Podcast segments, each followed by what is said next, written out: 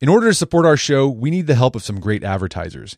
And we want to make sure those advertisers are ones you'll actually want to hear about. But we need to learn a little more about you to make that possible. So go to podsurvey.com slash art of man and take a quick anonymous survey that will help us get to know you better. That way, we can bring on advertisers you won't want to skip. Once you've completed the quick survey, you can enter for a chance to win a $100 Amazon gift card. Terms and conditions apply. Again, that's podsurvey.com slash art of man, A R T O F M A N. Podsurvey.com slash art of man. Thanks for your help.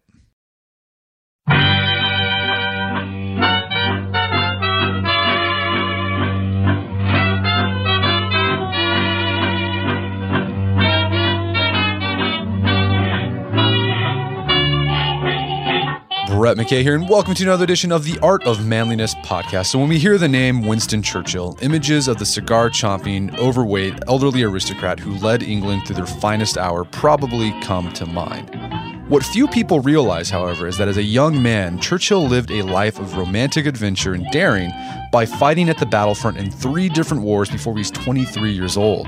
And he capped off his military career by serving as a 24 year old war correspondent in the Boer War in southern Africa, where he was taken prisoner, made an audacious escape, and returned home to England as a national hero.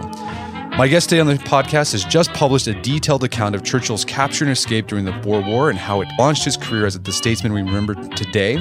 Her name is Candice Millard. You probably read her previous book, The River of Doubt, about Theodore Roosevelt's exploration of the Amazon. Her latest book is called Hero of the Empire The Boer War, A Daring Escape, and the Making of Winston Churchill. On today's show, Candice and I discuss the supreme confidence Churchill had as a young man that he was destined for greatness, and how he intentionally sought after dangerous military missions that would catapult him to fame. We also discuss the compelling leadership and persuasion ability Churchill displayed during the Boer War that would later propel his political career, as well as the similarities between Churchill and Teddy Roosevelt. Stay tuned for a fascinating podcast on one of history's most fascinating figures. After the show, check out the show notes at aom.is slash Millard. That's spelled M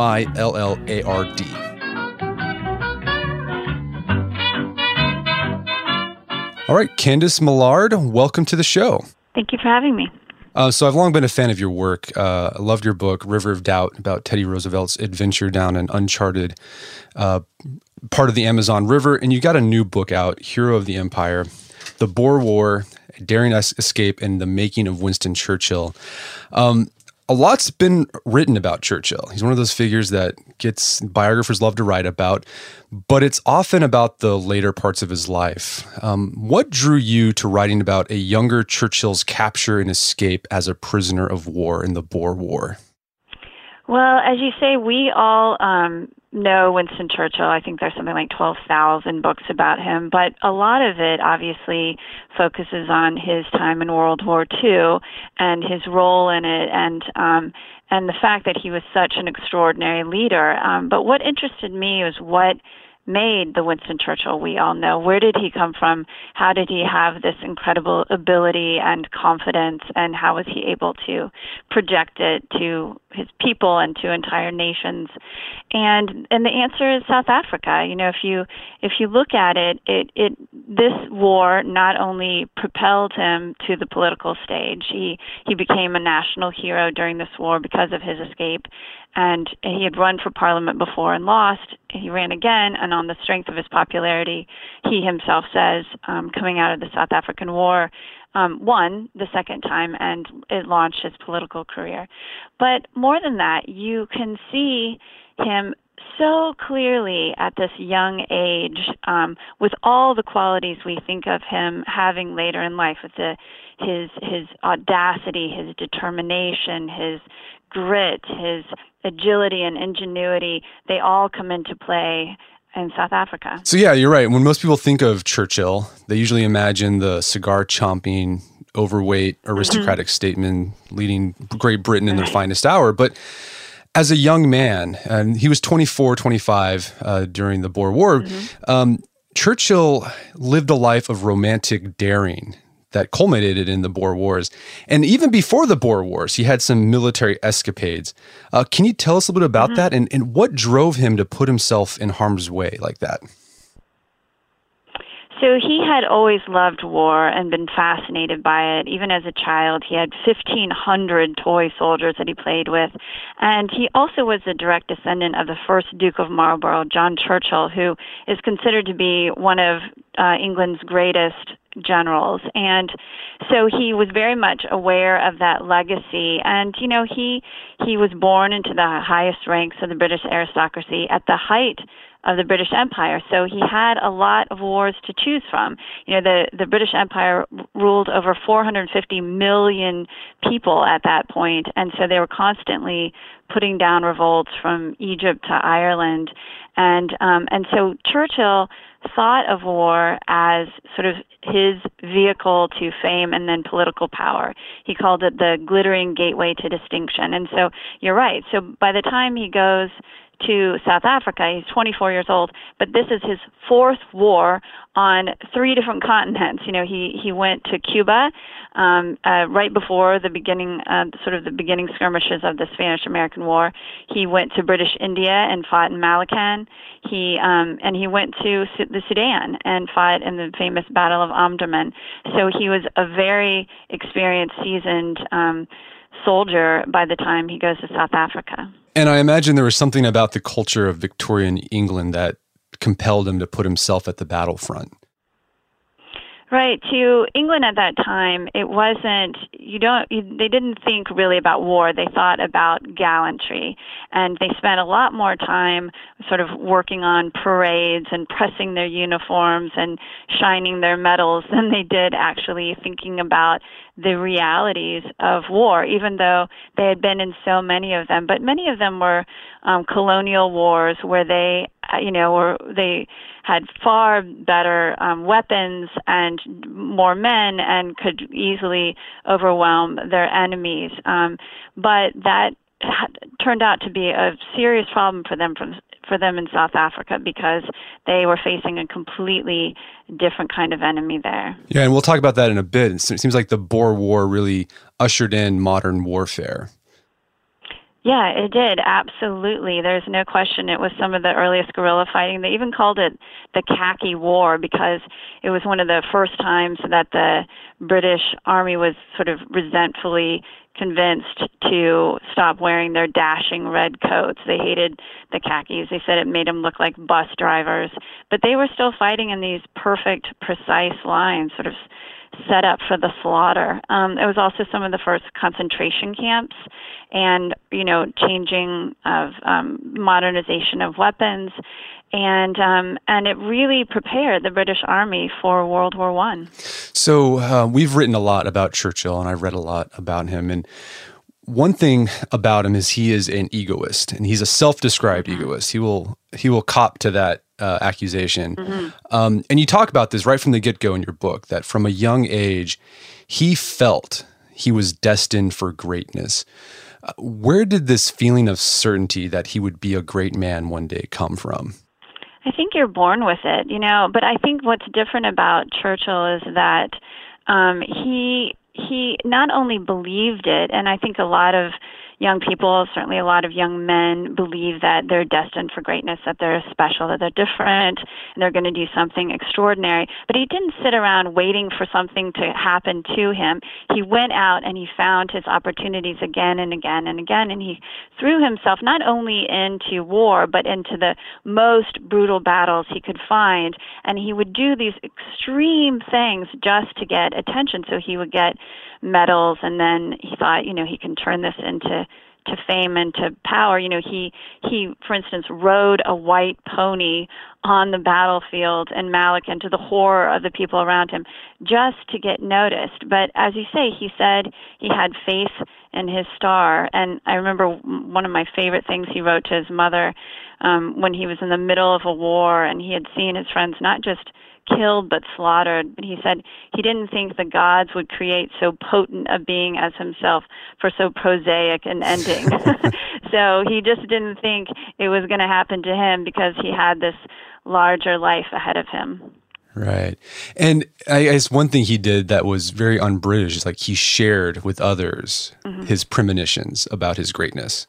He did. And, you know, other people around him believed it too. But the funny thing is, again and again and again when I was doing research, people would say, you know, I can't stand that kid, Winston Churchill. He drives me crazy. He's going to be prime minister one day, but I just can't stand him. And his he he was openly ambitious, and that just wasn't done in the British military and the and the British society in which he had been born. And so he, I, I think of it kind of as the American in him, actually the kind of brash pusher. Um, and his mother was American. Right. And I mean, but I, one thing I remember from reading about Churchill, like he was sort of a sensitive boy and like he was kind of overweight, um, you know, kind of soft. He was very, like he, he, like even as an old, older man, he liked to wear silk pajamas and like, he really pampered himself. Mm-hmm. So, I mean, I, I, can imagine people looking at this sort of aristocrat guy who has kind of a lisp, uh, not super athletic, thinking, yeah, he's saying he's destined for greatness, but I, I don't know if that's true. Did, did was how did Churchill how was he able to transform himself?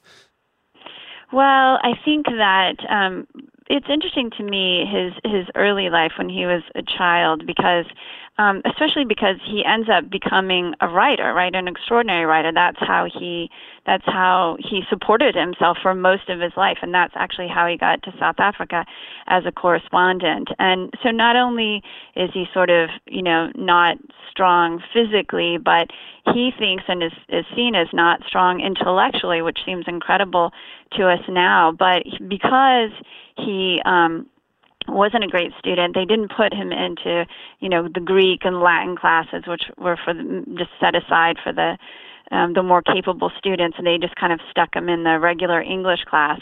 But he had this extraordinary teacher, and he came to know the English language inside and out. And so he had this power actually over other people, which, as you know, translated to incredible power. I mean, the, the power of words later on is an incredible weapon and a credible tool to inspire other people.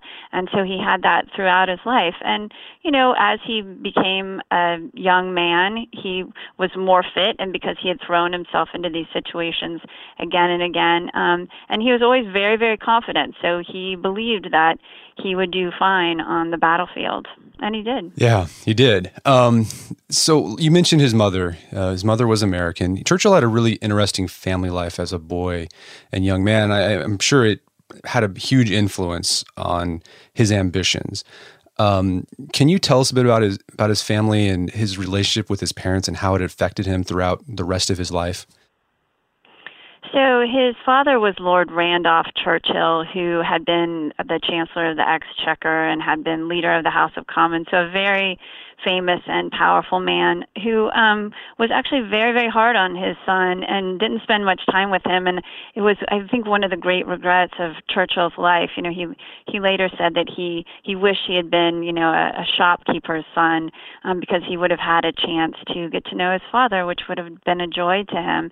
But as it was, his parents, you know, sent him off to boarding school when he was seven years old and he they just never made time for him. His father was very very busy with his political career and his mother was very busy with her her social life. She was um as you say she was this incredibly beautiful American socialite, born Jennie Jerome, and um, and she when she came to England, she became this the star, the sort of the glittering center. Of course, there were people who resented her, um, you know, because of who she was, because she was American, for one thing. But she just didn't care. You know, she loved life. She loved being the center of attention, and um, and she was really too busy for him often. And it's um, I'm a mother myself, and I actually found it really heartbreaking to read his letters um, home to his parents from boarding school, begging them to visit him and they just never did. They again and again he would even like figure out you know what trains they could take and what the schedule would be and how they could then quickly get back to london.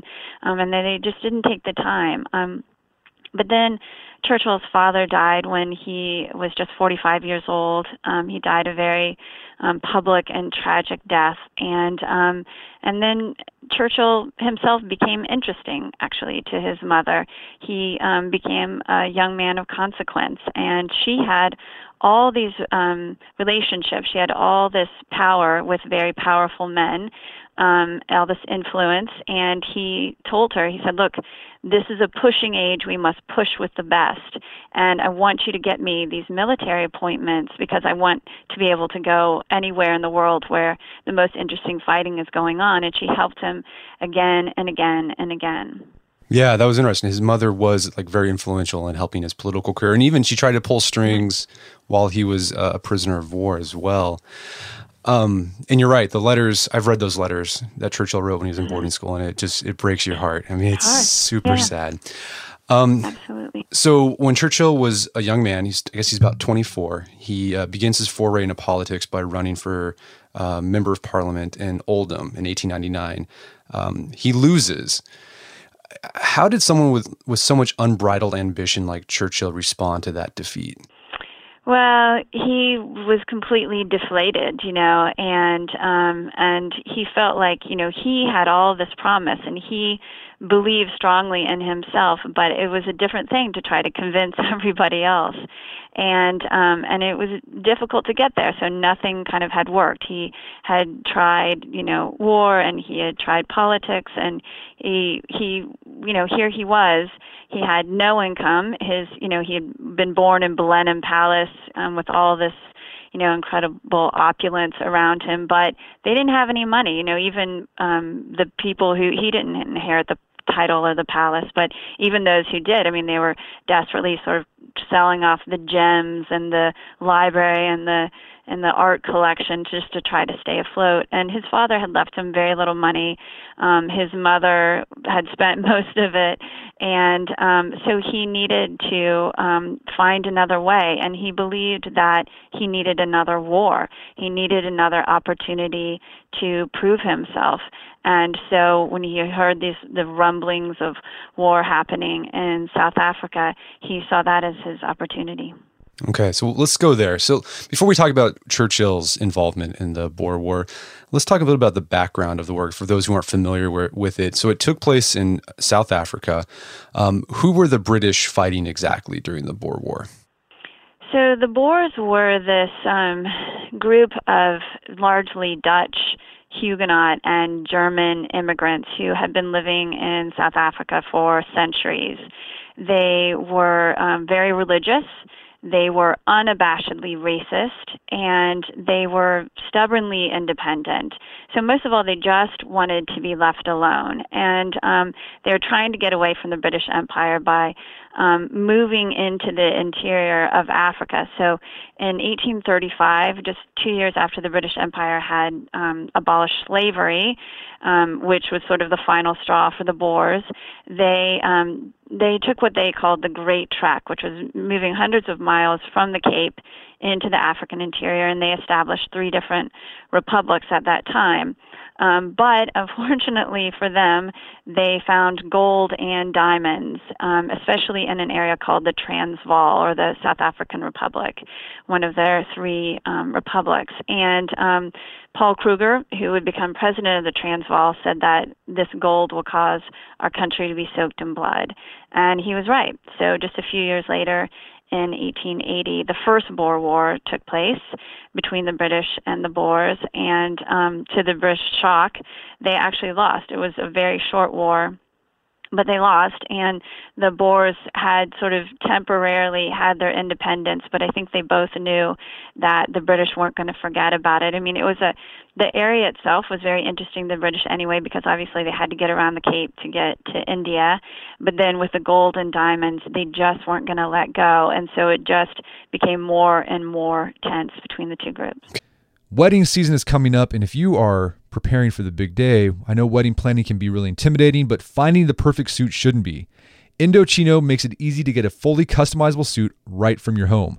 Don't just wear any suit on your big day, wear a custom made to measure suit.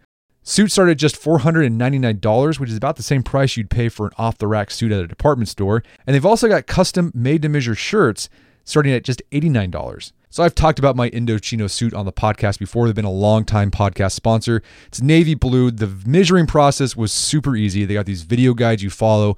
You'll need another set of hands to help you out with that. But the really fun part is customizing it. Got to customize how I wanted the lapels on the jacket, the pockets, the lining. I went no pleats on the pants on this suit. A lot of fun. And then in a few weeks, you have a made to measure custom suit sent directly to your door. When planning your wedding, get a suit as unique as you with Indochino. Go to Indochino.com and use code manliness to get 10% off any purchase of $399 or more. That's I N D O C H I N O.com, promo code manliness. All right, if you have a family, then you need to get term life insurance to protect them. It's one of the smartest financial decisions you can make, and the start of the new year is the perfect time to get it done so you can focus on whatever else the year has in store for you. Fabric by Gerber Life was designed by parents for parents to help you get a high quality, surprisingly affordable term life insurance policy in less than 10 minutes. Fabric has flexible policies that fit your family and your budget, with quality policies like a million dollars in coverage for less than a dollar a day. There's no risk to apply, they have a 30 day money back guarantee, and you can cancel at any time. I remember when I was a new dad, I had a lot of thoughts going through my head. One of them was, how can I take care of my family when I'm gone if something happens to me? Well, it's one of the first things I did. I got term life insurance, one of the best decisions I made. Join the thousands of parents who trust Fabric to protect their family. Apply today in just minutes at meetfabric.com slash manliness. That's meetfabric.com slash manliness. M-E-E-T fabric.com slash manliness. Policies issued by Western Southern Life Assurance Company, not available in certain states. Prices subject to underwriting and health questions. Daylight saving time is starting up again. The goal of this is to give us more daylight from March through November. By setting our clocks forward, it may feel like there are more hours in the day, but if you're hiring, it doesn't necessarily help you find qualified candidates for your roles any sooner. There is only one way to do that ZipRecruiter. And right now you can try it for free at ziprecruiter.com slash manliness. ZipRecruiter works around the clock to help you find qualified candidates. Once you post your job on ZipRecruiter, they send it to 100 plus job sites so you can reach more of the right people. ZipRecruiter Smart Technology also quickly scans thousands of resumes to identify people whose skills and experience match your job. Spring forward with a new hiring partner, ZipRecruiter, and find top talent sooner. See why four out of five employers who post a job on ZipRecruiter get a quality candidate within the first day. Just go to this exclusive web address to try ZipRecruiter for free. ZipRecruiter.com slash manliness. Once again, that's ziprecruiter.com slash manliness. ZipRecruiter, the smartest way to hire. Picture that thing you've always wanted to learn. All right, you got that in your head? Now picture learning it from the person who's literally the best at it in the world. That's what you get with Masterclass. This year, learn from the best to become your best with Masterclass. Masterclass offers over 180 world class instructors, and many of these instructors are former AOM podcast guests. You can learn negotiation from Chris Voss, leadership skills from Jocko Willink, how to master your habits with James Clear. Plus, every new membership comes with a 30 day money back guarantee, so there's no risk. So recently I went through the masterclass on negotiation with Chris Voss. A lot of useful information in there. Talked about the value of knowing a negotiation, how to use your body language and speech patterns to get your best out of a negotiation. Very well done. I really enjoyed it and got a lot out of it. Right now, listeners of our podcast can get an additional 15% off an annual membership at masterclass.com slash AOM. Get 15% off right now at masterclass.com slash AOM. Masterclass.com slash AOM check out the masterclass on negotiation with Chris Voss. Okay. And I mean, I thought it was interesting. Mean, what's interesting about the boer war it was Europeans fighting Europeans in Africa. Mm-hmm. Um, I think mm-hmm. some people have, I mean, and that's, some people have called it like the mm-hmm. American Revolution in Africa in ways. A lot of Americans oh. sympathized with the Boers. Right. Um, right. Absolutely. So Churchill goes to South Africa, but he goes not as a soldier, but as a, a war reporter. Um, mm. For a guy who loved and romanticized battle, why did why not go as an officer in the military? Because he had already left the military and he knew again he's trying to make money and he this was his ticket to South Africa and um and he had written while so he had done this unusual thing when he was um taking part in these other wars earlier on he had been both um a combatant and a correspondent. And in fact, because um, he had so openly criticized those who are in command, especially Kitchener, um, they had had to make a rule that you couldn't be both. You couldn't both write about the war and fight in it. Um, and so he um, he very quickly got offers from all of these newspaper publishers asking him to write for for them because he was an incredibly skilled reporter. I mean, not only um, was he incredibly ambitious and intrepid, so he would get wherever something was happening, he was the first person there. Um, but he was also uh, obviously brilliant, and his analysis was incredibly insightful. Um, and but most of all, his prose was absolutely beautiful. I mean, you know, I read a lot, a lot, a lot of newspaper articles um, from that time covering this war, and without question, Winston Churchill's writing is head and shoulders above everybody else. And then he was smart, and so he has all of these offers, and so he takes it to different people, and he's like, "Look, this this um, newspaper is going to give me this. What will you give me?" And in the end, he ends up becoming the highest paid correspondent that England had ever had. That's crazy. How much was he paid in today's dollars? He was paid a huge amount. I can't remember to be honest. It was something like close to a hundred thousand dollars um, to cover this war, and he also had um, a huge stipend. So he, he they would cover you know all of his expenses while he was there, and he, as you were saying earlier, I mean he um, he was willing to risk his life and throw himself into these dangerous situations, but he didn't see the point in being uncomfortable or uncivilized while he was there. So he brought with him his valet, and he also bought all of this alcohol to take with him. So, you know, a very nice selection of wines, and he had something like 18 bottles of 10 year old Scotch whiskey to take along, and the newspaper paid for it all. That's crazy. And I mean, what's amazing too is keep, keep I think people need to keep in mind he was only 24 when he was right. when this happened. Um, so he's right, that, and he's and he's this is not only his fourth war. He's already written three books and run, run for parliament. So he's a little ambitious. Right. It makes me feel like a slacker. a complete slacker. Um, Can't keep up with this guy. Right. Um. So how did he become captured as a POW? Because I mean, if he was a journalist, um, you would think that well, okay, he's not really a, a combatant. So the laws of war would say you're not a, you can't hold him as a prisoner of war. Why did the Boers treat him like a combatant? because he acted like a combatant because he's Winston Churchill and he couldn't help himself. So he he gets to this um, little town called Estcourt, which is as close as you can get to the front. The front was then Ladysmith, which is just south of Pretoria. And um, Ladysmith is completely surrounded by the Boers. It's under siege. You can't get in or out. And the only thing that they have in this camp is they have this armored train that goes out for reconnaissance. And every person in the camp, all these soldiers, all these officers hate this armored train because, you know, it seems like, oh, that's a great idea. It would be protective, but it's just a sitting duck. You, you know, it's an obvious, easy target for the Boers. They know where it's going. They know it has to come back on the same tracks. And um, so the men hated it. They called it a death trap. Um, but a friend of Churchill's, Almer Halden, um, who was in charge of a of a regiment in Estcourt, was ordered to take the armor train out for reconnaissance, and he invited Churchill to go with him. And both of them knew that it was just a disastrous decision to take the train out, especially that day. They had just spotted the Boers just outside of Estcourt just the day before, and um, but Halden didn't have a choice. Churchill had a choice, but he was restless. He was frustrated and he would later say that he was eager for trouble. So he didn't hesitate for a minute when Haldane invited him along. And um, and he gets on the train, and um, the Boers, of course, are watching. And as soon as it goes past them, they go to the bottom of a hill, and they pile rocks on the tracks. Then they go to the top of that hill. They wait for the train to come back, as they knew it would. And as soon as it gets to the top of the hill, they just have this hailstorm of shells and bullets, and the train does exactly what they want it to do. It goes down the hill as fast as it can to try to get away from the attack, and it crashes into these rocks at the bottom of the hill. Um, the first two cars are catapulted off the tracks, and um, several men are killed, many are horribly wounded.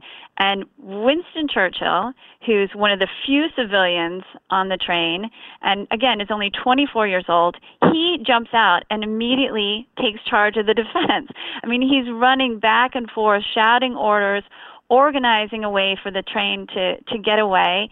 And what's even more extraordinary is that everyone listens to him. You know, I mean, there were plenty of legitimate uniformed soldiers on that train. Haldane, who was in charge, he is too. He's also listening to Churchill. He's taking command, and he he lets him have at it. And they and Churchill succeeds. The the train finally um, gets it, it has to shove one of the cars off the tracks. He figures out a way to do that, and it gets away. And every man who survives, who gets out alive without being killed or captured, credits saving his life, credits the the, the saving of his life to Winston Churchill. Yeah, that's crazy. And so the Boers captured because he's acting as a combatant. But there, I guess you also mentioned in the book that they were keen on keeping him because I guess his father had kind of rubbed them the wrong way, and they wanted to like I don't know, they hold on to this guy because he's the son of the guy that kind of did us wrong.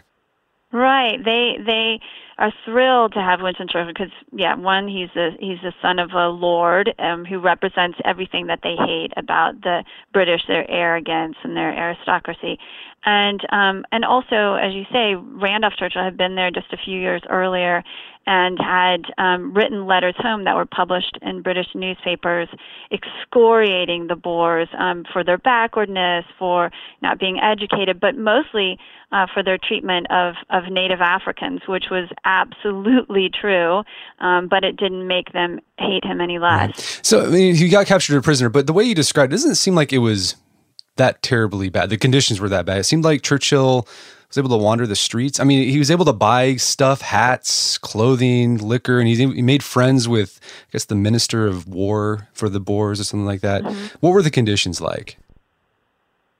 Yeah, he wasn't able to leave, but they were, you know, incredibly um, comfortable. He the the Boers really hated the thought that the British thought that they were these backward buffoons, and so they went out of their way to show that they were very civilized. And so this was a prison just for officers. And as you say, yeah, he I mean he was able to have a a barber come in and cut his hair.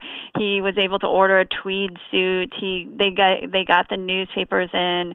Um when it was hot, they let them sleep in the hallways instead of in their rooms. Um and so they had sort of this comfortable life, but for Churchill, it was absolutely unbearable. And from the minute he was captured, he was determined to win his release, whether it was sort of arguing he wasn't a combatant. They weren't listening to that because they obviously had seen it and they had read the newspaper accounts um, from the other men who'd been on the train praising Churchill, or through escape, you know, and he, he, would write about him, he he would remember how it felt to be a prisoner for the rest of his life.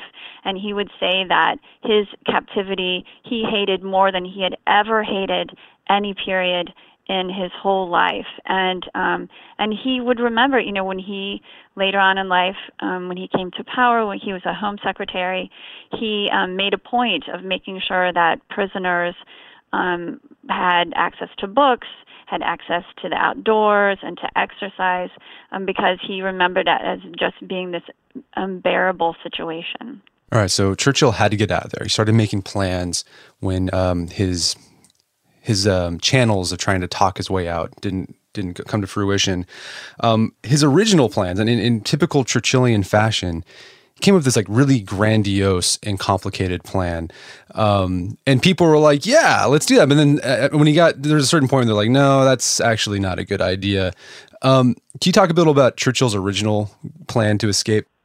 Right. So again, this is Winston Churchill. So he's not going to just, you know, have some quiet little plan where just he can escape. No, he wants to take over the entire prison and then take over the prison where the soldiers are kept and then take over Pretoria and kidnap the president and end the war. So this is really, really elaborate, grandiose plan. And, um, and, you know, everybody's like, that's not going to work. That's ridiculous. Um, and they kind of um, shoo him away. Um, but he overhears his friend Aylmer Haldane um, who's the guy who had invited him to go on the train um, at the beginning, and this other guy, Adam Brockie, who's a really interesting guy who had been in South Africa for quite a while, knew the train really well, and actually spoke Zulu and Afrikaans, and he overhears them talking about a plan of their own, and he wants in. So yeah, they they decide to make this plan, and all all three of them were going to escape together, but it didn't work out that way. Uh, Churchill ended up being alone, and he had to get back to I forgot where it was. He had to travel you know a couple hundred miles to get to safety, and it was the the area was teeming with Boers. Um, so, how did he make that escape? I mean, was it just primarily luck, or was there some skill and savvy involved? So he, um, as you say, he's able. So the their plan is just, um, you know, there's this six and a half foot tall fence surrounding the prison yard, and there there are armed guards everywhere. But they see that at night when the electric lights, have these new electric lights, when they come on, there's one corner of the yard that's still dark, and they think that, you know, if a guard's turned at just the right moment, they can quickly get over. And um, and they um, Brockie and Haldane had tried and were kind of giving up for the night. Churchill gave it one more try and got over. Um, and Haldane and Brockie couldn't join him. Um, the problem was that they had all the provisions. Churchill found himself on the other side. He couldn't get back in; he would be shot. But he's on the other side of the fence with no map, no compass, no food, no weapon. He doesn't speak the language, and um, and the Boers when they find out, are humiliated and enraged that anyone would escape, but especially that it would be Winston Churchill. And they are determined to catch him. And he has ahead of him almost 300 miles of enemy territory. He's trying to get to um, what's now Mozambique, was in Portuguese East Africa, and um, and a lot of it is luck. I mean, it's it you know he he and he fluctuates between sort of this easy confidence and and despair, and um, and it's really just an extraordinary extraordinary story of survival, and um, it really is incredible that that he did come out alive. Right, and we won't get into the details of his lucky breaks that he got, but uh, save that for the book. But yeah, Churchill indeed had a had a star uh, shining upon him. So he he he he returns uh, to England, and he's a hero, a national hero. So I mean, if there wasn't a Boer War and there wasn't an escape from this prison, would there have been a Churchill that led Britain during their finest hour? Absolutely. I think that he would have found a way no matter what. You know, he just he just he never gave up. He never stopped. And that's what made him so valuable during world war ii and that is what was going to propel him to the forefront of the national stage um, no matter what. Now this was a, a faster and a more um, exciting way to get there. Um, and it's a and it's a it makes for a, a really incredible story and it was a pivot point in his life. You know he would later say you know this misfortune his capture had i known it was to lay the foundations for my for my later life and it and it absolutely did. But there's no question in my mind at least that he would have found a way there somehow. Somehow. All right we mentioned earlier Candice that your previous book was about theodore roosevelt mm-hmm. um, his adventure down the river of doubt in the amazon. Um, and Churchill and Roosevelt lived in about the same time period, mm-hmm. some of that same era. As you were writing about Churchill, did you find similarities that existed between him and Roosevelt? Constantly. I was constantly stunned by how much they were alike. You know, they were both um, such incredibly ambitious and arrogant man, men. They were both incredibly well read. They were both extraordinary writers. Um, they were both born leaders. You know, they. I, I think it's interesting to study people like this because I, I really believe that to be a great leader, you have to be born a great leader. And I think you know, like any other skill, you can learn it to some limited extent, but um, but I don't think that you can be a Winston Churchill or a Theodore Roosevelt if you're not just born that way.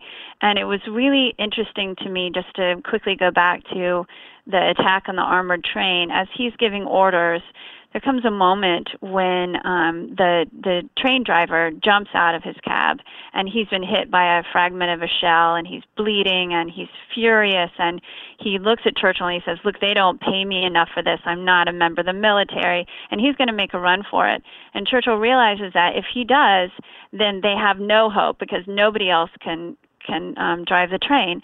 And so he immediately gives him this sort of you know, mini St. Crispin's Day speech. You know, look, this isn't a terrible thing that has happened to you. This, on the contrary, this is an extraordinary and rare opportunity, and you can prove your gallantry, you can prove your bravery and your devotion to your country if you get back in that cab. And if you do, I will make sure that you're acknowledged for it.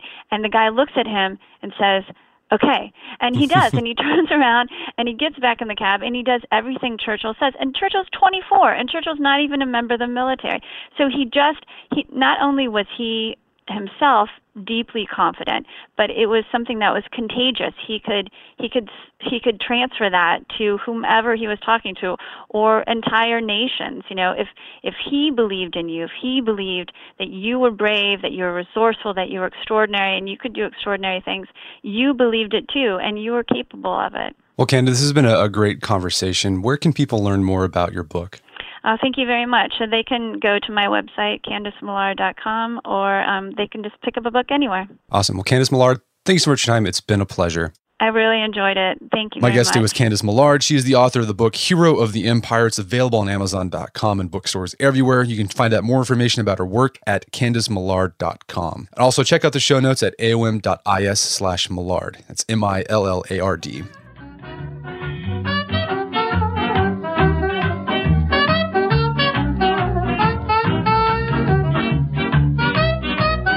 Well, that wraps up another edition of the Art of Manliness podcast. For more manly tips and advice, make sure to check out the Art of Manliness website at artofmanliness.com. Our show is edited by Creative Audio Lab here in Tulsa, Oklahoma. If you have any audio editing needs or music production needs, they're the place to go. You can find them at creativeaudiolab.com. And if you've enjoyed the show and have gotten something out of it, I'd appreciate it if you give us a review on iTunes or Stitcher. It helps us out a lot. As always, thank you for your continued support. Until next time, this is Brett McKay telling you to stay manly.